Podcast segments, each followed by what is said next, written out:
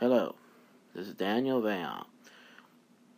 I've been podcasting for almost two years, and I just about a month ago found out how to submit, um, uh, manually submit my feed to Apple Podcasts. Well, anybody's getting into podcasting and wants Apple Podcast, their show on Apple Podcasts, come here and use Anchor Podcast. Hello. Welcome to Port. This is Daniel Vayon with Daniel Vayon's views of 83 weeks in counting, and welcome to part two of the road to Starrcade 96. Starrcade 96 was December 29th, 1996. So that's why I had to do two, a two part episode on the road to it.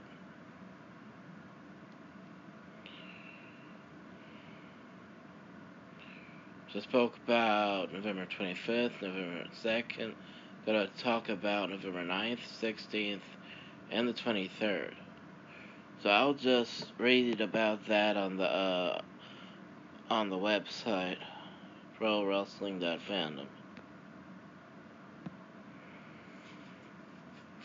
All I know is that Chris Jericho had a match in this episode.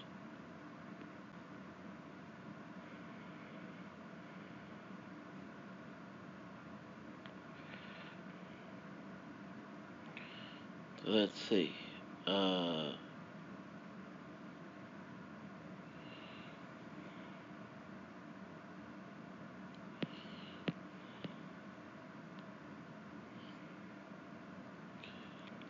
go all the way down on here to where you get Monday Nitro.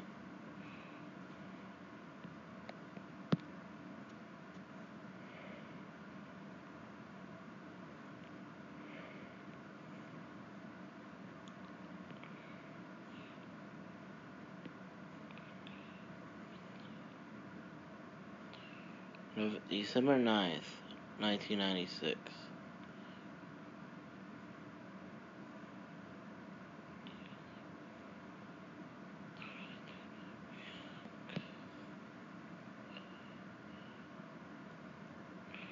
Michael Wall Street defeated Mike Enos. Hugh Morrus defeated the Renegade. Cruiserweight champion Dean Malenko defeated Jimmy Graffiti to keep the Cruiserweight title. Meng and the Barbarian, also known as the Faces of Fear with Jimmy Hart in their corner, defeated the Nasty Boys. Chris Jericho defeated Bobby Eaton.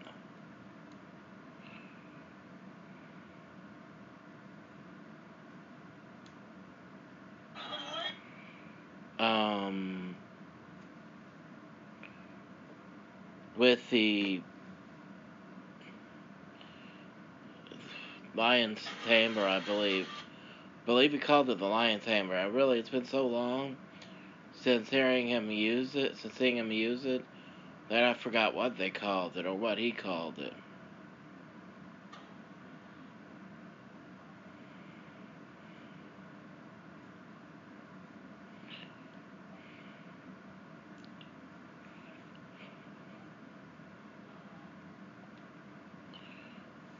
The disappointing thing in Chris Jericho's words was that these types of matches were disappointing. Not the match itself, but his character was disappointing because he didn't have a personality.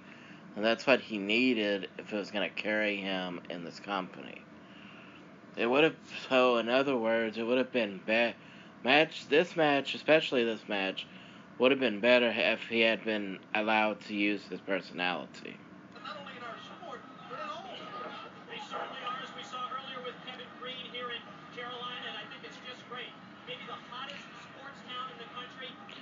I just want to know if he used the uh, the Lionsault or Boston crab is really what it's called.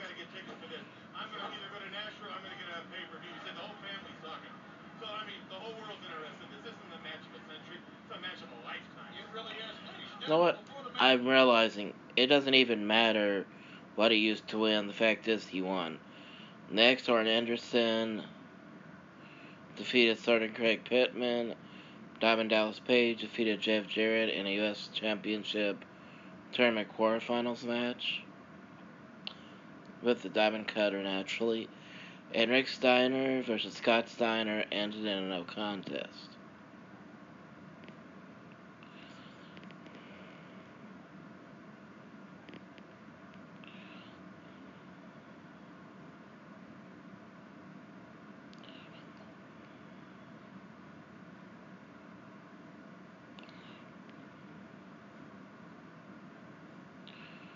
Then in the next next week, Lord Steven Regal defeated Psychosis to keep the TV title with 3 minutes and 52 seconds left in the 15 minute time limit. Big Bubba Rogers defeated Chavo Guerrero Jr. Chris Jericho defeated Masahiro Chono by disqualification.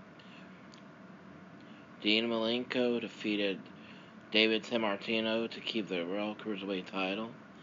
Ice Train defeated Jerry Flynn. Rey Mysterio Jr. defeated Bobby Eaton. Kevin Sullivan defeated Arn Anderson, which that's a shock. And then Rick Steiner versus Sting ended in a no contest. Hmm.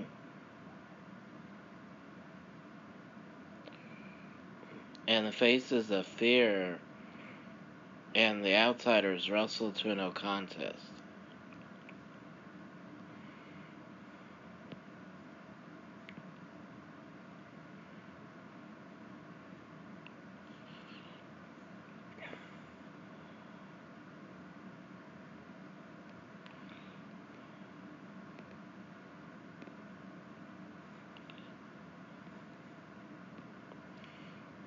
So, next uh, episode of Nitro was on Monday, was on the 23rd of December. Eddie Guerrero defeated Chris Benoit in U.S. Heavyweight Title Tournament semifinal match. Lex Luger defeated Tombstone. Rey Mysterio Jr. defeated Mr. J.L. Glacier defeated Buddy Lee Parker. Um, the Amazing French Canadians defeated the Public Enemy by disqualification. Big Bubba Rogers defeated Konnan by disqualification. Lord Steven Regal versus Dean Malenko ended in a time limit draw in a World TV title match. And Jeff Jarrett defeated Rick Steiner.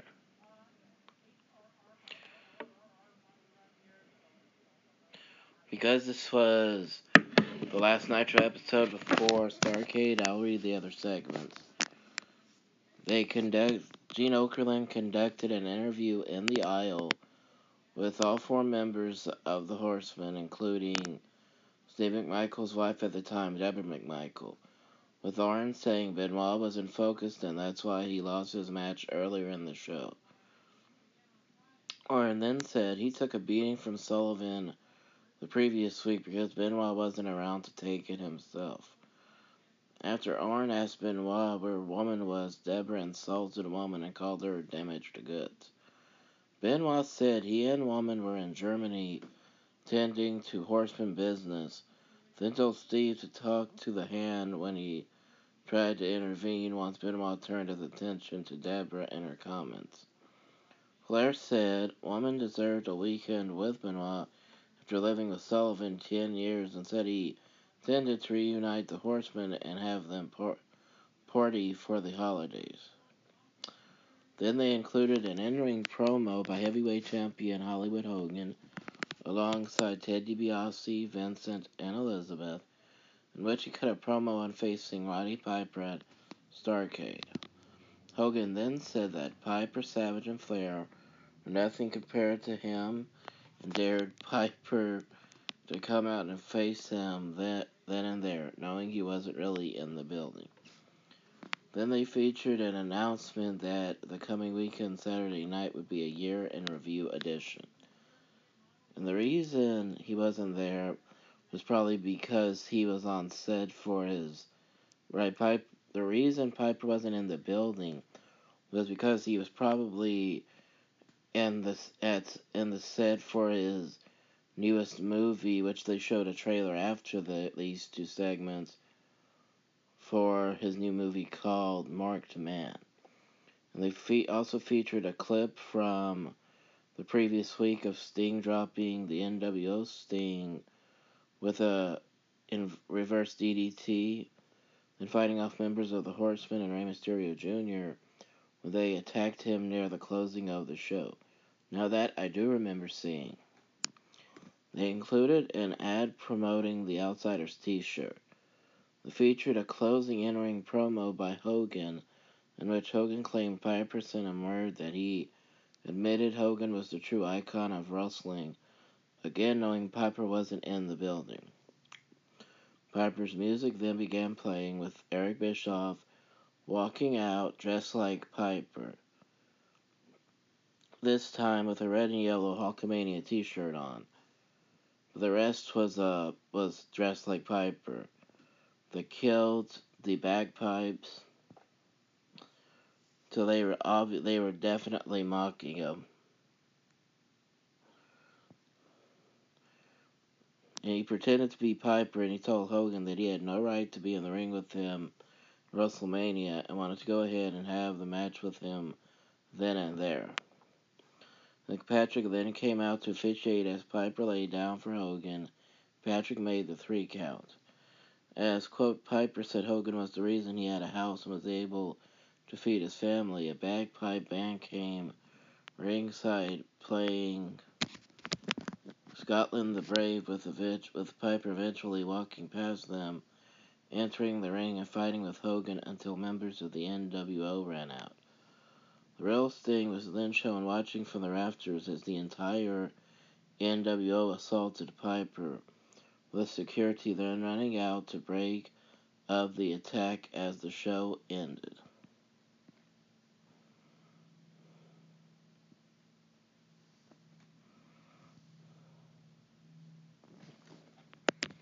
Hmm.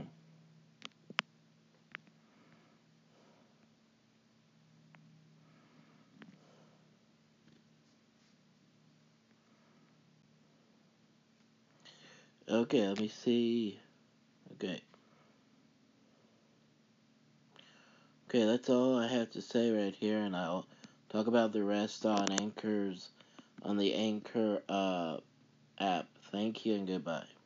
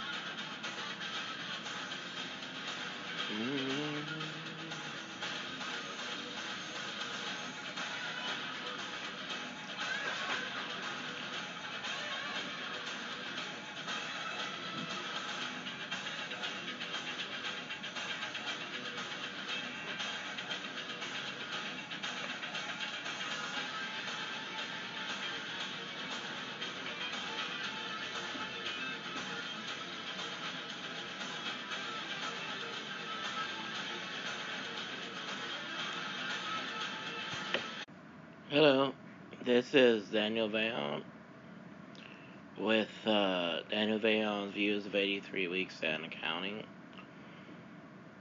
I'm going to continue talking about Jeff Jarrett in WCW and then in the WWF in 97. But right now I'm going to go back to talking about Monday Nitro Monday Night Raw.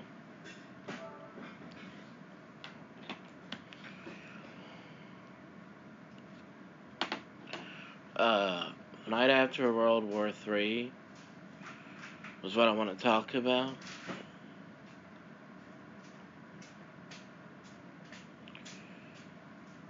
November 18th, 1996. Lex Luger and Arn Anderson wrestled to a double countout in a match for the U.S. title tournament.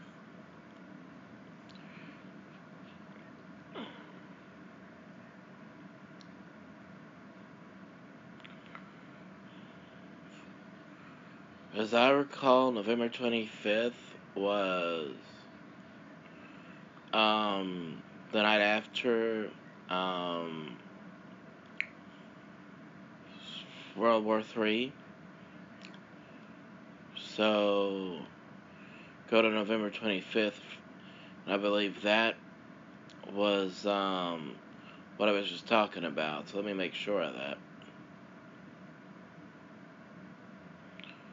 Yeah. So, after that match happened, out came uh, Eric Bischoff. This was exactly one night after he had a. Uh, he had he and Hogan had embarrassed Roddy Piper in a contract signing where they spray where one of them spray painted NWO on uh, Roddy Piper's hip the place the hip which has the replacement in it. And he came out and he had explained why he joined the NWO. And he said, I could still move my toes around the next the morning after getting power bombed by Kevin Nash and I said, Do I want to be consumed by this or do I want to be a part of it? And he said, I'm the highest ranking executive, not just in NWO, but in all of WCW. So, all of you people that are not in the NWO, y'all have exactly one month from today to convert your contracts, WCW contracts, into NWO contracts. So, so you're either with us or you're against us. So out came Marcus Alexander Bagwell and he was telling Scotty Riggs, "They're not gonna out- talk me out of this." So he walked in and he joined, walked in the ring and he joined the NWO. Next thing you know, after hugging uh, Scotty Riggs and telling him goodbye, he lets Scotty Riggs turn around and gives him a neck breaker. To really solidify that he's not just a part of the NWO for for um for financial security. He's in he's in NWO for his own sake too. Meaning he saw his career was going nowhere, so he thought this was the only way he could get he could get going forward in his career or advance in his career. In the next match, DDP hit Disco Inferno with the uh, Diamond Cutter to beat him. Lord Steven Regal beat Tony Pina, or Pina, I think it's Pina though, Pina, to keep the TV title. Mean Gene interviewed Rick Steiner, and Rick Steiner said that there's himself and his brother have been in, uh, Scott have been in uh, Japan Wrestling for WCW, and he said that he and himself and Roddy Piper and several other WCW men are WCW through and through, but he can't couldn't believe what Sting was doing, and he couldn't believe what how Marcus Bagwell had turned and joined the NWO. And said out if they're going to be unstoppable because of himself and his brother and Piper and all these other people standing for WCW. They go to a break, but before they go to the regular commercial break, they do a promo for the Outsiders' new t shirt. Next, Eddie Guerrero beat Konnan in a match in the U.S. title tournament. So he advances in the tournament. Rick Steiner was hit with uh, Scorpion Death Drop, as it was called later on by the real Sting. And because it was behind the referee's back, the referee didn't see anything.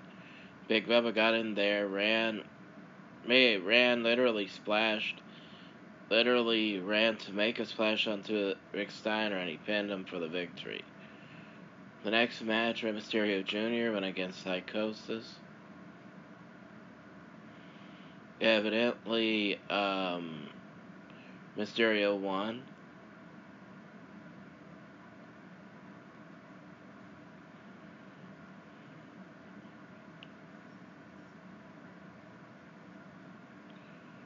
Hmm.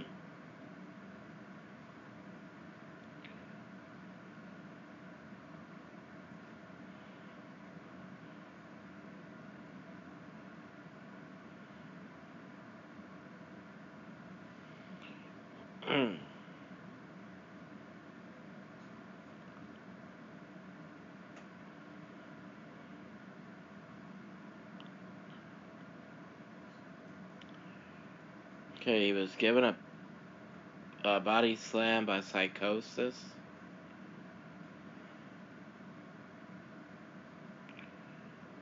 The I'm amazed, I'm amazed at how the guillotine leg drop that before even calling it the guillotine leg drop, he used to use the leg drop onto his opponent from the top rope while they were laying down. Got a feeling they call the guillotine because he used to hit it on his opponents when they were in between the ropes. So he just hit a regular leg drop from the top rope, and Mysterio kicks out.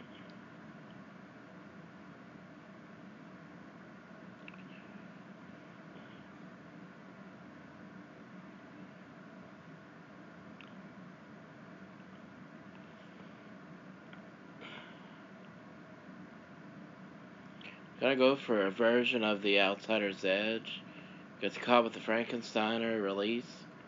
Hooks goes for the cover. Looks like two, three. Rey Mysterio wins this match. Mean by the way, who uh, Ultimo or Ultimate Dragon was, uh, I guess you call it scouting this match for the time when he's gonna have to face Rey Mysterio Jr. Actually, he had just beaten Rey Mysterio Jr. the night before, so he just wanted to scout him in case he had to face him again. Next segment was Mean Gene Okerlund interviewing Chris Benoit. Looked like he got a black eye in his recent match with Kevin Sullivan. And it was for you, sir. Take a look. Sullivan, take a good look. Still here. You didn't get rid of your problem, Sullivan. You made it worse. One man. One man. Not only was your best not enough, but the whole Dungeon of Doom wasn't enough to get rid of one man. Sullivan, look into my eyes, into my soul. What do you see? Your former self? You see the hunger, the desire, the need? There's two ways out of this, Sullivan. The man's way and the coward's way. Oh, I'm well aware of your corporate ties in WCW. I'm well aware of the fact that you know exactly what strings to pull to have me shipped out of here. But you want to go out being remembered as a coward? To be honest with you, Sullivan, after this last Saturday night in Baltimore, I couldn't answer that. Tell him. Woman, you know, I- I've got to say, you're looking at this man a little differently. Kevin, I told you that if you kicked him one more time, that that was it. It was over. You said that it's been over a long time. Well, I'm making the decision.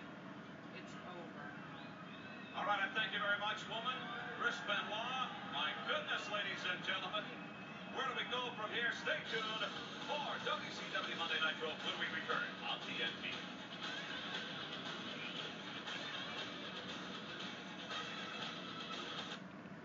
Okay, uh, next, uh, already spoke about the next match in my last, episode.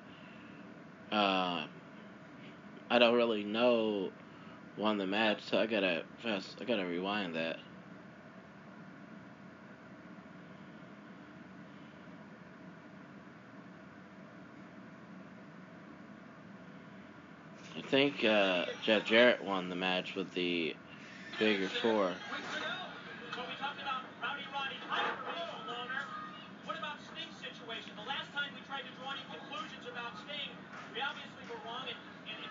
aligned with anyone in World Championship Wrestling, the New World Order, I, I just really cannot make any kind of a comment about Sting and, and where he's headed at this point. Well, come on, Janae. He's wearing white face paint. He's got a black long leather coat on.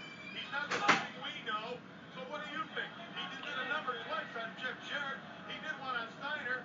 What do you think? What do you think? The guy worked for the Boy Scouts of America? No. He worked for the NWO. Uh, don't jump to conclusions. That cost well hit by Alex Wright. Well, what good would it do if we made a man? He's not doing nothing for us. Well, by golly, you have a point there, Brain. Bet I do. Is that why they call you the Brain? One of the reasons. you can think of a lot of others. Up on, wrong. up on top now, Alex Wright. Alex Wright was a great offensive, offensive moves here. One, two. And Jeff Jarrett escaped from that. Jeff Jarrett said, I would not be chokeslam. Well, he was chokeslam, but Sting can be thanked for part of that. Tried another. Oh yeah, Jeff Jarrett. Jeff Jarrett stepped up in figure four to win this match. That's for sure.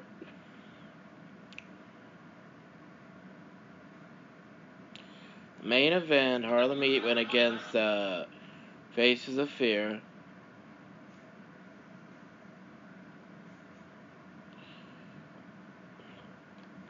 to get determining the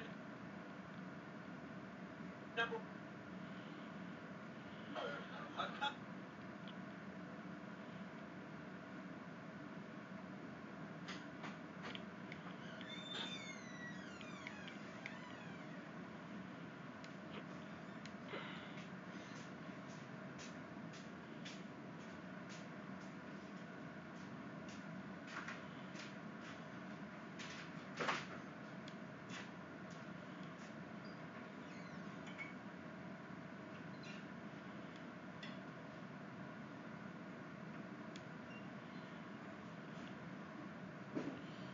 Okay, it's uh went too far, so now I have to uh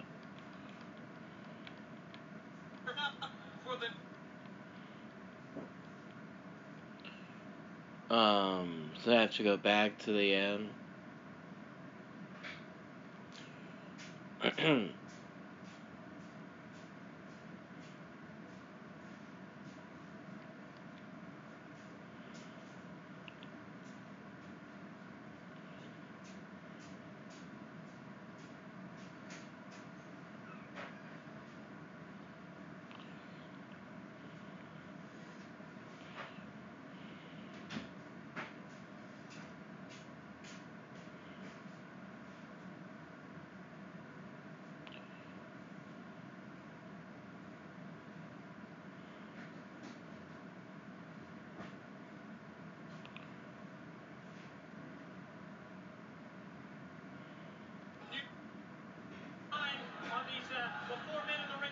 Okay, so they they got interrupted by the NWO, so this was a no contest. Okay. What I am uh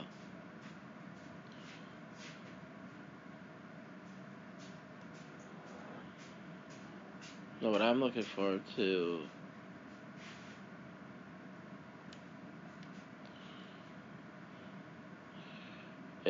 the when uh, they reveal if um, if the giant chooses um, to challenge Hogan for the heavyweight title or not at uh you know with this victory at World War Three.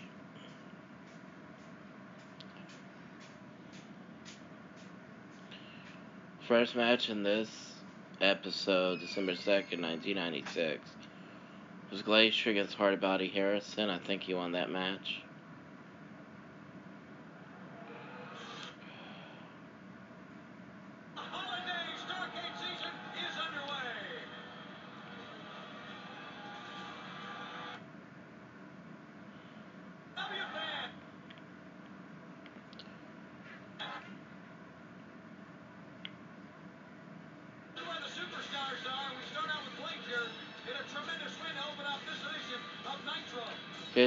So Hardbody Harrison, as I figured, he lost to Glacier.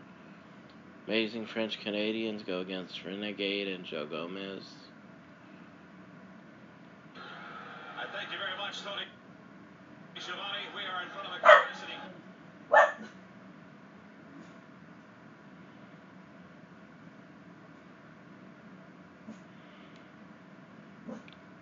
See, Honey Piper, he and Greg the so they won this match also. The Amazing. French Canadians did.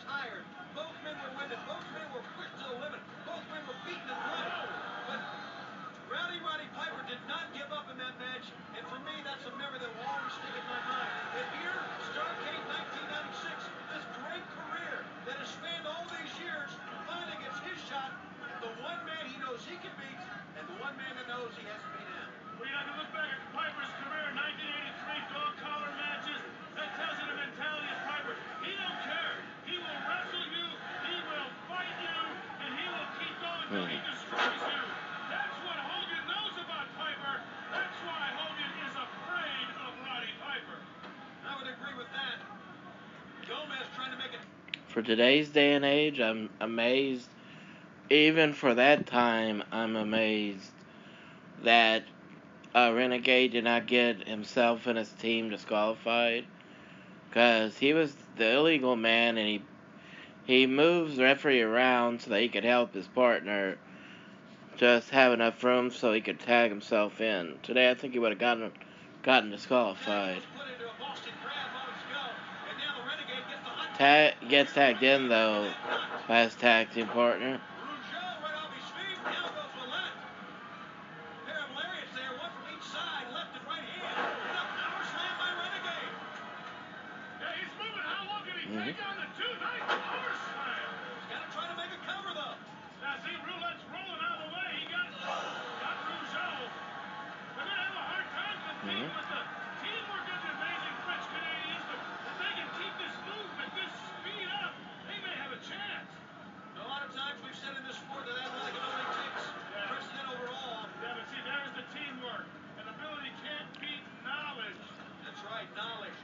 Perseverance, dedication, heart, determination. They all really describe Rowdy Roddy Piper.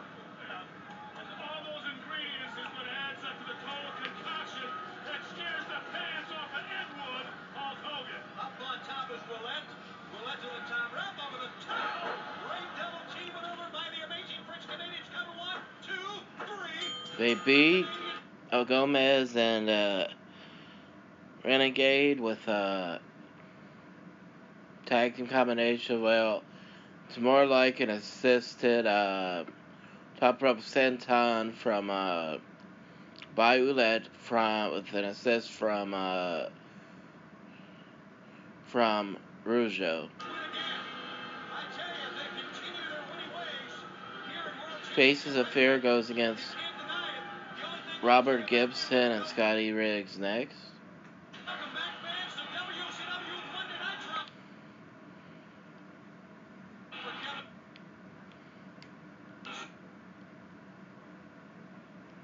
Facing Hogan at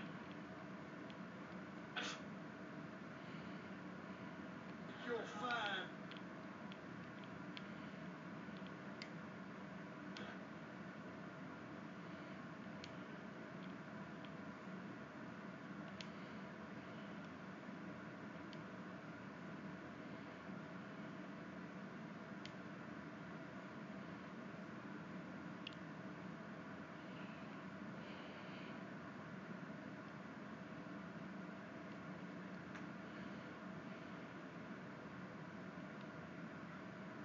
For Kevin Sullivan.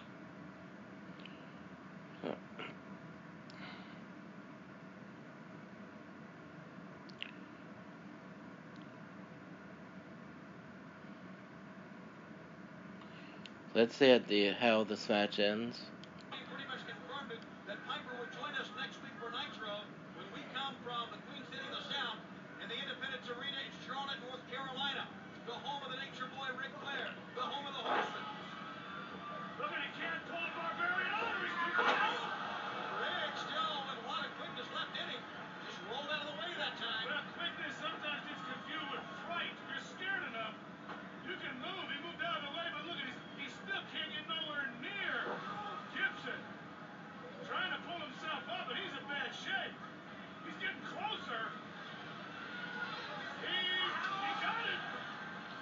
In Gibson. Let's see if they even came close to winning this match.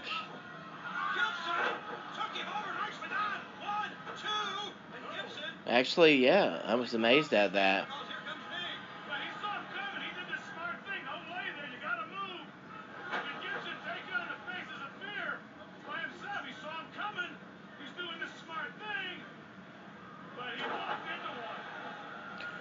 They lose because of a boot to the face. Faces of Fear win. Next, uh, Kevin Sullivan goes against KC Sunshine.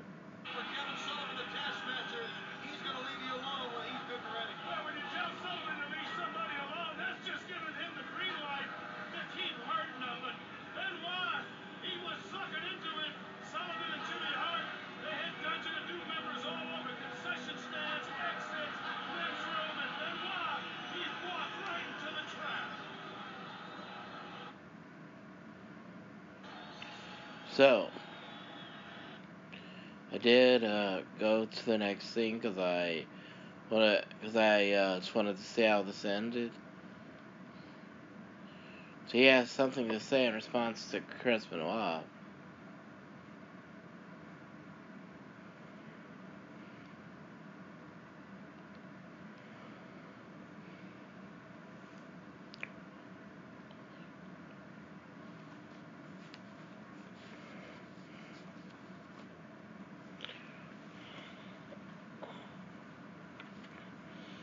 To let it play. I don't know why it's not playing. I'm just gonna pause this.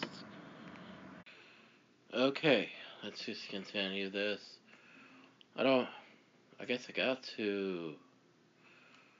Uh. Guess I gotta play the interview with Kevin Sullivan just to know what he has to say in response.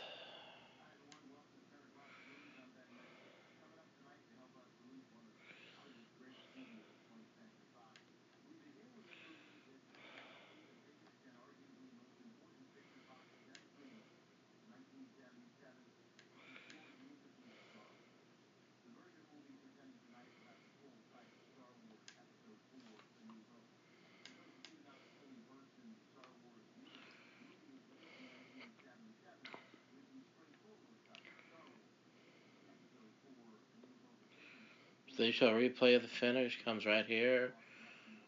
Running across the ring. Looks like uh, running into the gut of his opponent. Uh, over the turnbuckles. And they. I don't know if he did the running foot, foot stomp over the stomach or not, but he did make a pin. Got the win. Let's see what he has to say to uh, to me to me Gene Okerlund. Amazing. Gene Okerlund, if he gets out of line, only I can say is run. All right, I thank you very much, Tony Schiavone, Larry Zbyszko. Kevin Sullivan, you have been described in the past as uh, being a little sideways, a nut perhaps. What we've seen here tonight and what we've seen recently from Baltimore, Maryland, in that match between Benoit and yourself, I would have to say that you, sir, are a man possessed. Benoit, Mhm. I thought I was the greatest chess player to ever play this game.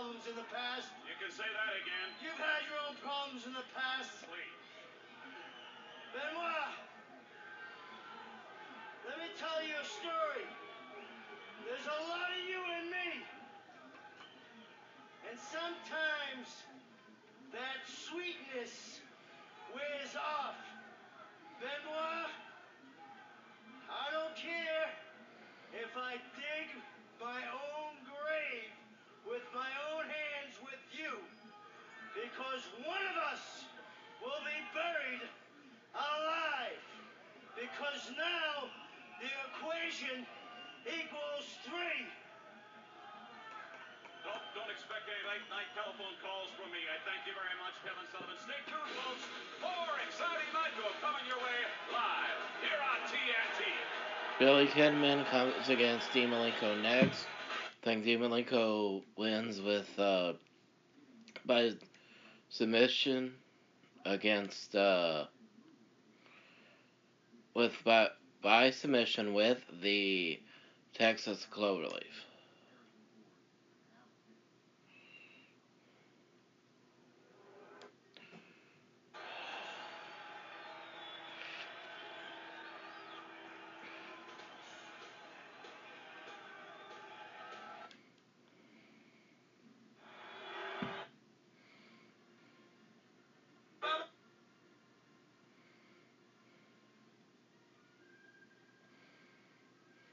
Yeah, one with the Texas Cloverleaf, all right.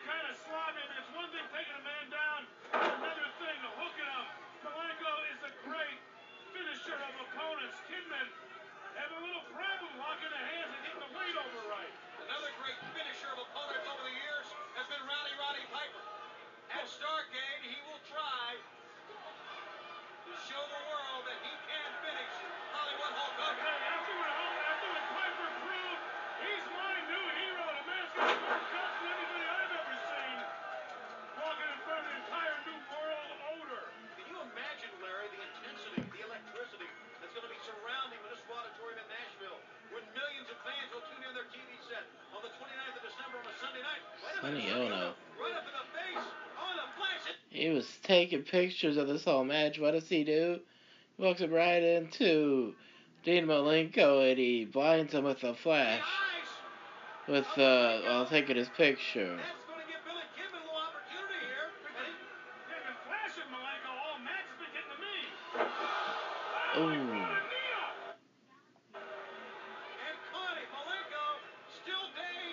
Malenko blocked the shooting star press with the knee, then he puts the uh, Texas cloverleaf on him, expertly applied. He makes him submit. Believe next, Big Bubba loses to Jeff Jarrett.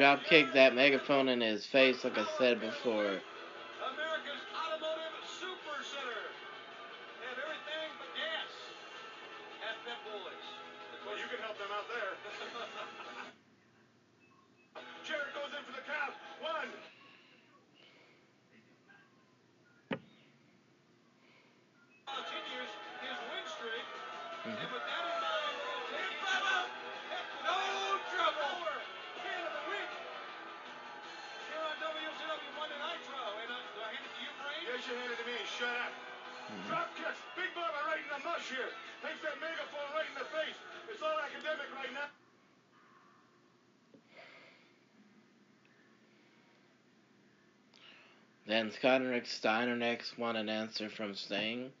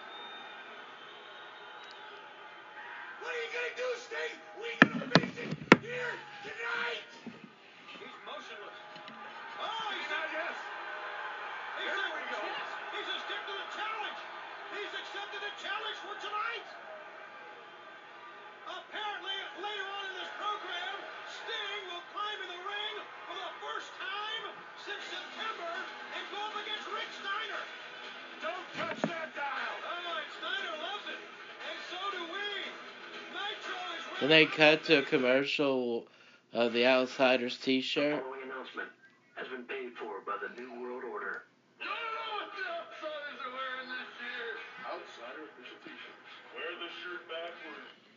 What I really found interesting was a few months ago, may have been even been longer than a few. It could have been several months ago. I found I saw on Twitter an old vi- an old picture of Shawn Michaels from around this time he actually wore uh, his own Outsiders T-shirt. He must have bought that to support them on on the internet or something, or on on the phone because he could still order by phone in those days. So I found that really interesting because things were that had become so uh the rivalry had gotten so hot between them the companies that I would find it very think it would be even though they're friends I would think that it would be very um taboo to wear your best friend's uh, merchandise from the other company. So that's why I find it interesting. See if this is a newer one or is it the same one. 20 bucks each or two for 40. You buy a million of them, it's only 20 million dollars.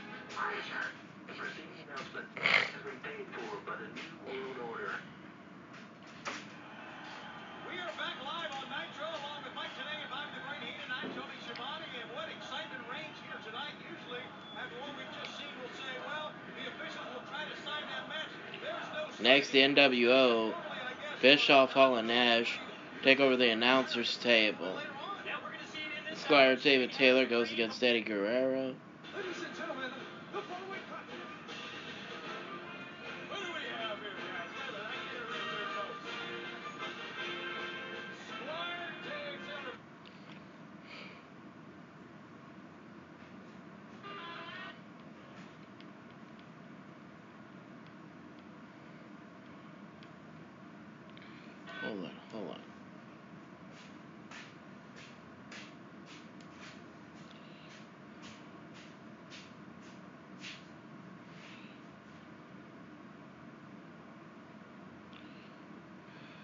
Hmm.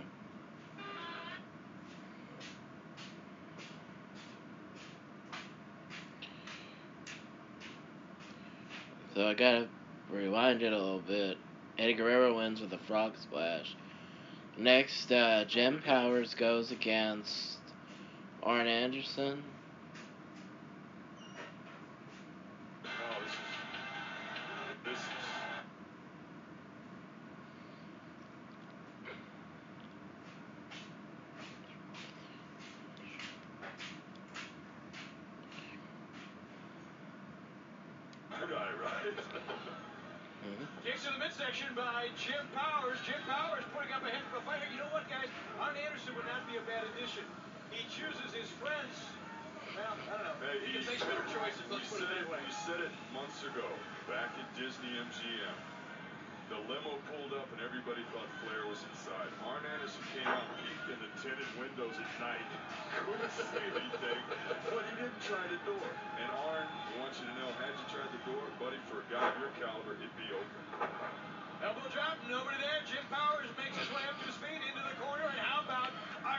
Our Ah, something was very uh, uh, nice. It's got all to put Arn Anderson over like that. Talk about how he had, a, from what it sounded like he was saying that Arn Anderson had a high caliber, or a high caliber athlete, or high caliber at fighting or something. Stinger? Oh, Stinger. Tonight's the Oh, night. man.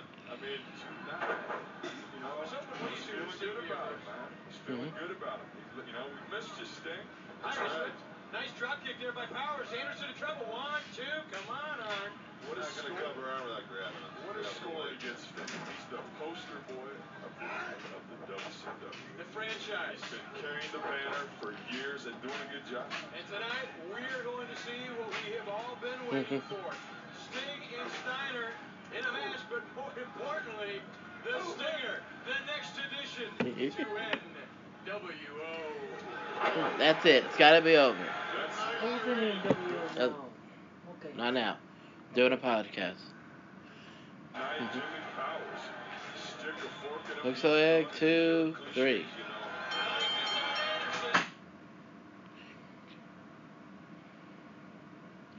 Lord Steven Regal defends the TV title next.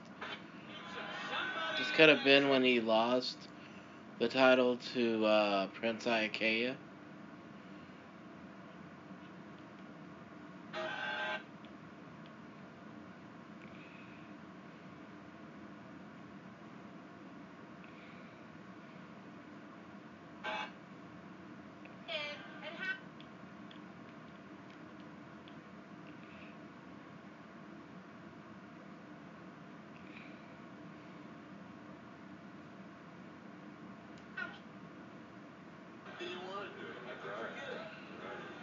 Actually, it's against Chris Benoit. But like I said, there's a there's a little catch, gentlemen. That's gonna hurt the Giants' feelings.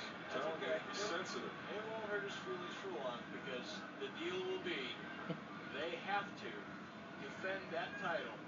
Whoever wins their tournament matchup will have to defend that title against the G-Hang, the G-Man. G-Money. Good, that's fair. That's fair. Hey, you know what? One of the things that I promised. Remember when we talked about the first meeting? I said, guys, no matter what happens, one, two, Ooh, he's no bleeding. what happens, Whoa, I'll. I'll have to.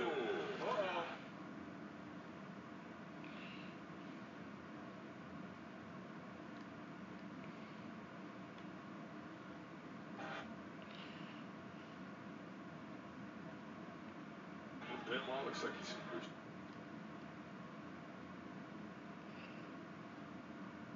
Shit. Everybody's dressed in the black and I'm that.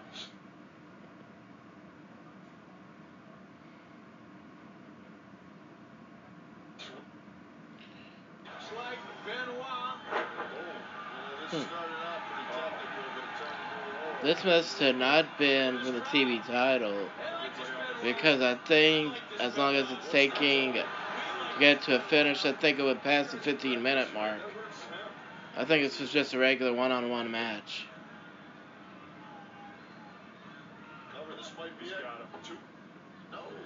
Not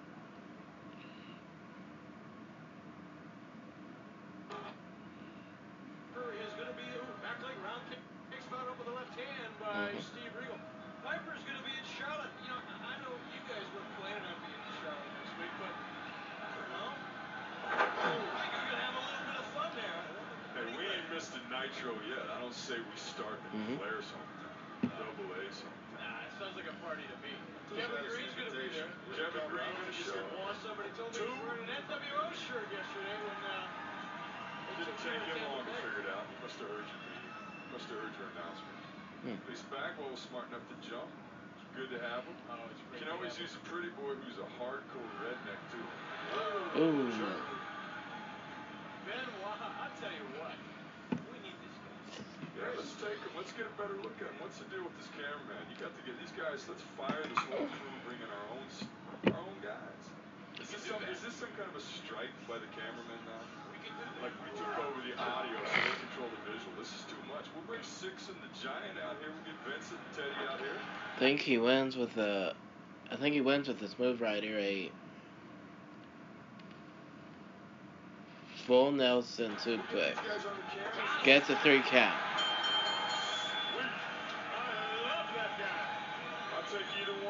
Take either one of them on my team. Hell, take both of them. Hey, I'm telling the cameraman now, you don't start shooting this stuff right.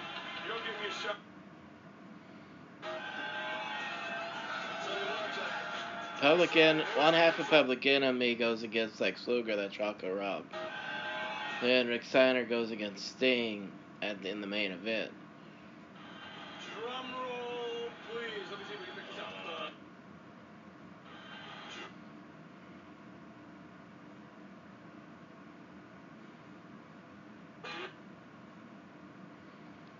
Uh, Let's see. black and white. Make no mistake. Oh, yeah. I'm, s- it's so good to have you, Sting. Welcome aboard, buddy. Mhm. Welcome aboard. No for you. Oh, yeah. the. He can play on my team. Let's give Sting the ball and just let him run. I'll block. You can hear the crowd. They, They want want it too. They're gonna get him. They're gonna get him. Listen to this crowd roar, man. Luger's on a roll. He's We gotta be Sting, I say we take Luger. Now, too. he's got to be 250 pounds, Rocco. If Luger picked him up like he was a toy.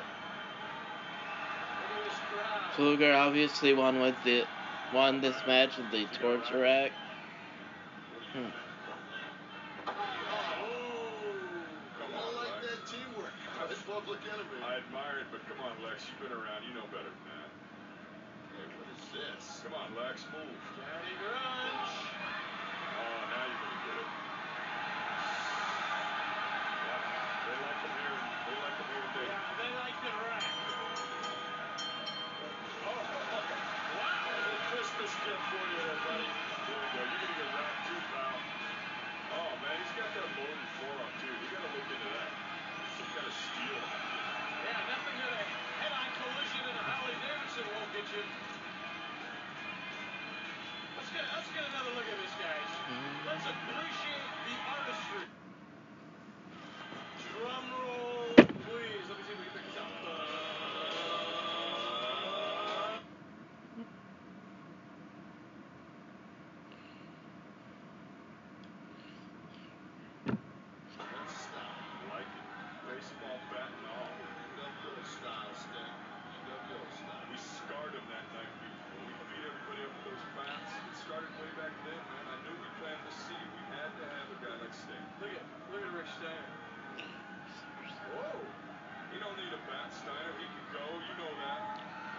presenting him for giving him a free shot in the back clothesline.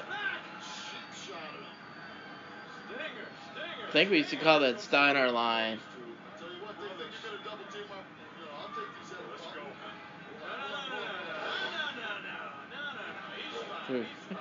uh-huh. Scorpion death, uh, death drop.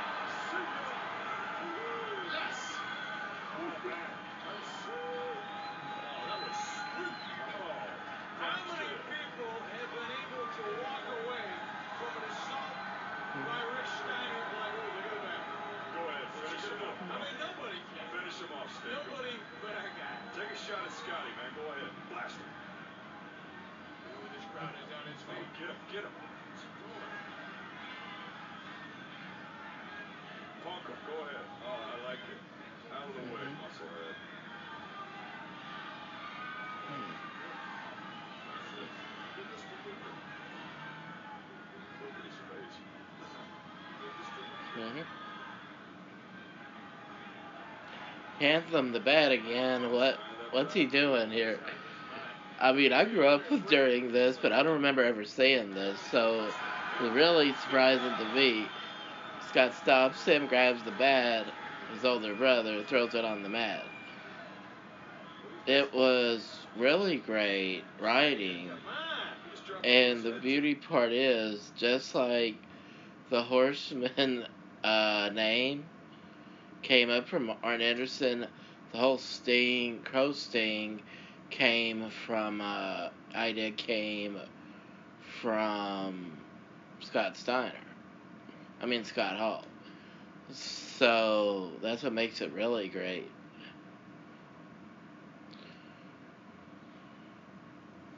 Okay, I'm gonna have to do a two part on this, so so I can talk about the pay per view. So over right here. Thank you. Goodbye. Hello.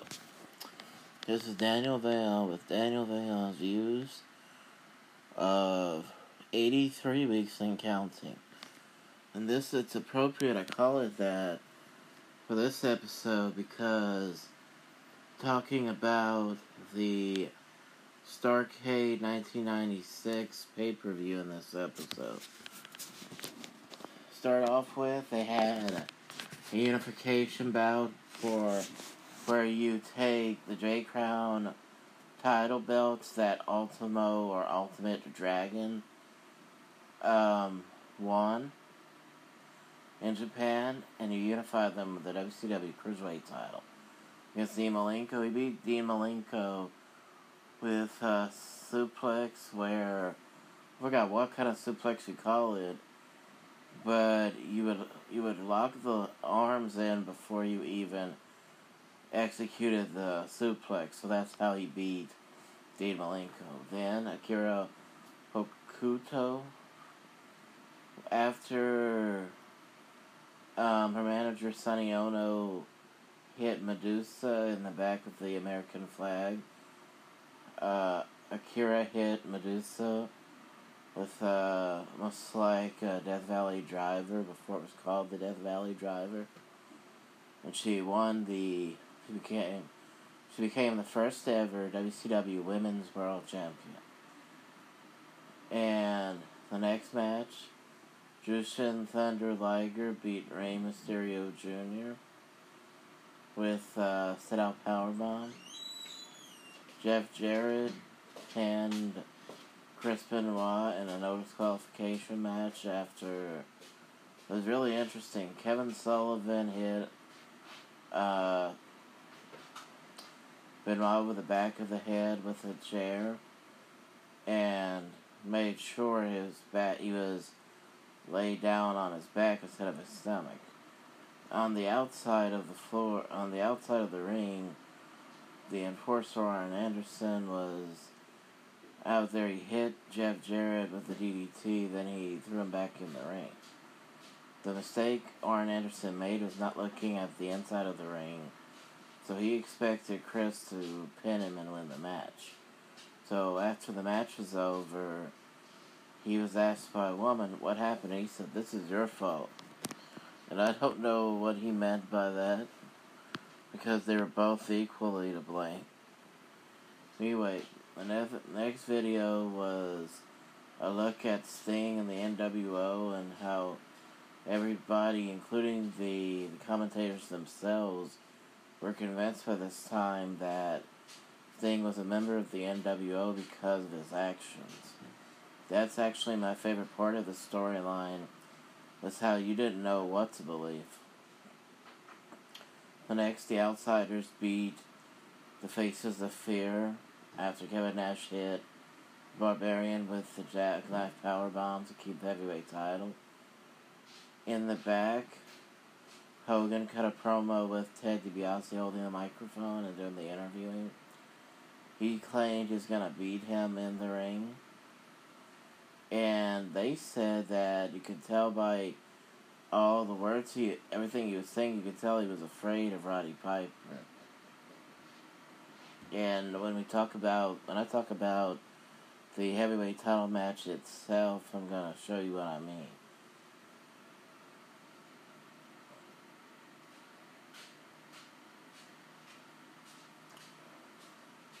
Hmm. I think I still have. I think the audio's still on in, in this video, so I'll just press play. The time for talk. Get it. No trillionaire, Ted. Already called the Hacienda men. Venice Beach, California. The ticker tape parade is going down right now because they're on, you know, that Pacific time. I told them I already won, man. I told them the victory was in the bag. I pinned him in the middle of the ring, and all six of his kids were crying in their cold Campbell soup. But you know, I begged and begged and begged when I came to Nashville. Tell me it ain't so. Tell me it's not really happening. Tell me that the man that wears the crinkled skirt didn't climb on the plane, didn't already Crinkled. I wouldn't call it crinkled, it looks pretty nice to me. and it's not a skirt, it's a kilt. Scotland, we call that a kilt. If it was a dress, it would look strange. It doesn't look strange. I'm sorry, I do that just for fun. I don't take it seriously.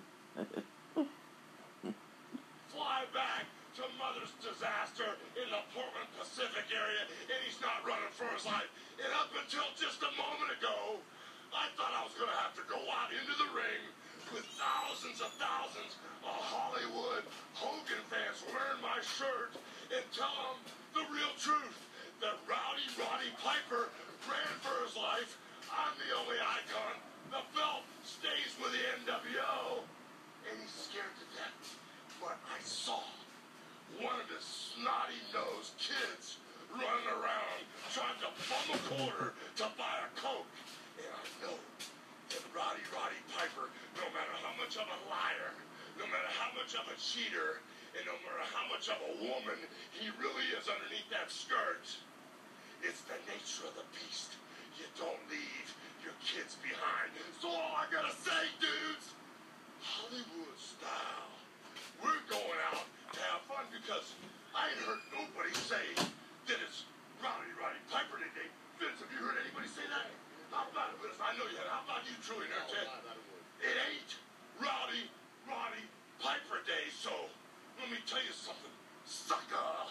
Today is Hollywood Day.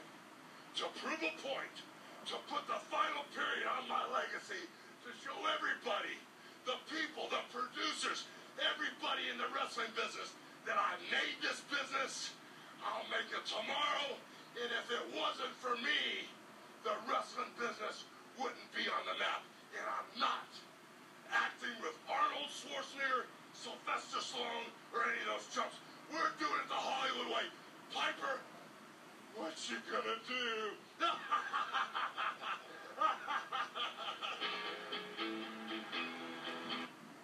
Next, uh, Eddie Guerrero, for some, not for some reason, specifically because DP been enjoying the NWO, Scott Hall hits him down the referee's back with the outsider's edge, so Eddie Guerrero hits the frog splash to win the U.S. title. Uh, the Giant, but Giant when it looked like he was gonna get pinned by Lex Luger the first time. He throws Luger on top of the referee, knocks the referee out. But referee Nick Patrick tried to help him. Six Pack tried to help him, and then when Sting came out, I think they left. Well, actually, Syxx left, and Sting pushed Nick Patrick into the corner with his bat. So, he whispered something to Lu- in Luger's ear, then he whispered something in the Giant's ear, then he left the bat in the middle of the ring. So the Giant stepped over the bat so to make sure the Giant didn't have any more advantage over Lex. Lex hit him in between the leg. Then he hit him with the bat in a couple of places and he pinned him. Like he hit him in the back of the knee with uh, first was in the throat and then I think it was second was behind the leg. But he pushed the bat out of the ring. Very smart on his part. Then he pinned him to win the match. And the Giant started. He had just won the the sixty man battle royal the month before this at World War Three. So when he saw he didn't have any of his quote NWO friends with him anymore, he started to slowly realize how he needed to be on his own again. Or he slow, slowly realized the truth about how they really were. Speaking of that, what's interesting about Hogan versus Piper was they brought down the Giant to help him. Somehow, Roddy Piper managed to get past, um, not just get past the Giant, but he managed to get past the Giant, and he managed, after, and then he managed to put Hogan to sleep with his sleeper hold. Then he managed to get past uh, Hall and Nash with fighting. Fighting them, and he managed to get out of the ring. And the other night, speaking of Piper and his ability to fight and everything, I told my mom how uh, when Brock Lesnar was quote disrespecting himself and uh, Hogan and Hall and Nash and uh, Ric Flair, how two things that Lesnar was lucky that Piper didn't try to take a swing at him. But I gotta be honest, after watching this and think about how old Piper was when Lesnar did that, Piper probably said to himself, like, I'm not as young as I used to be, and he's unlike anybody I've ever had to fight before. I better just go along with this.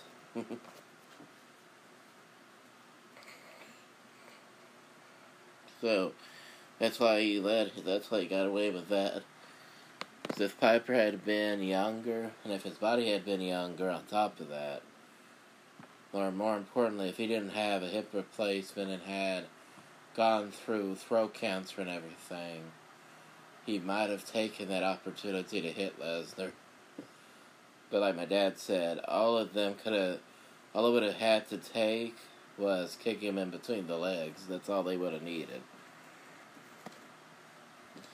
So, he put him to sleep. Uh, I actually remember the night after this, they didn't even bother showing the video of what happened. They just claimed that Hogan won, and I'm still amazed. All the people that watched the pay per view could see that he, he won the match. It wasn't for the title, so why did it matter if Piper won or lost? Well, I'm still wondering why he lied about this on TV. Hmm.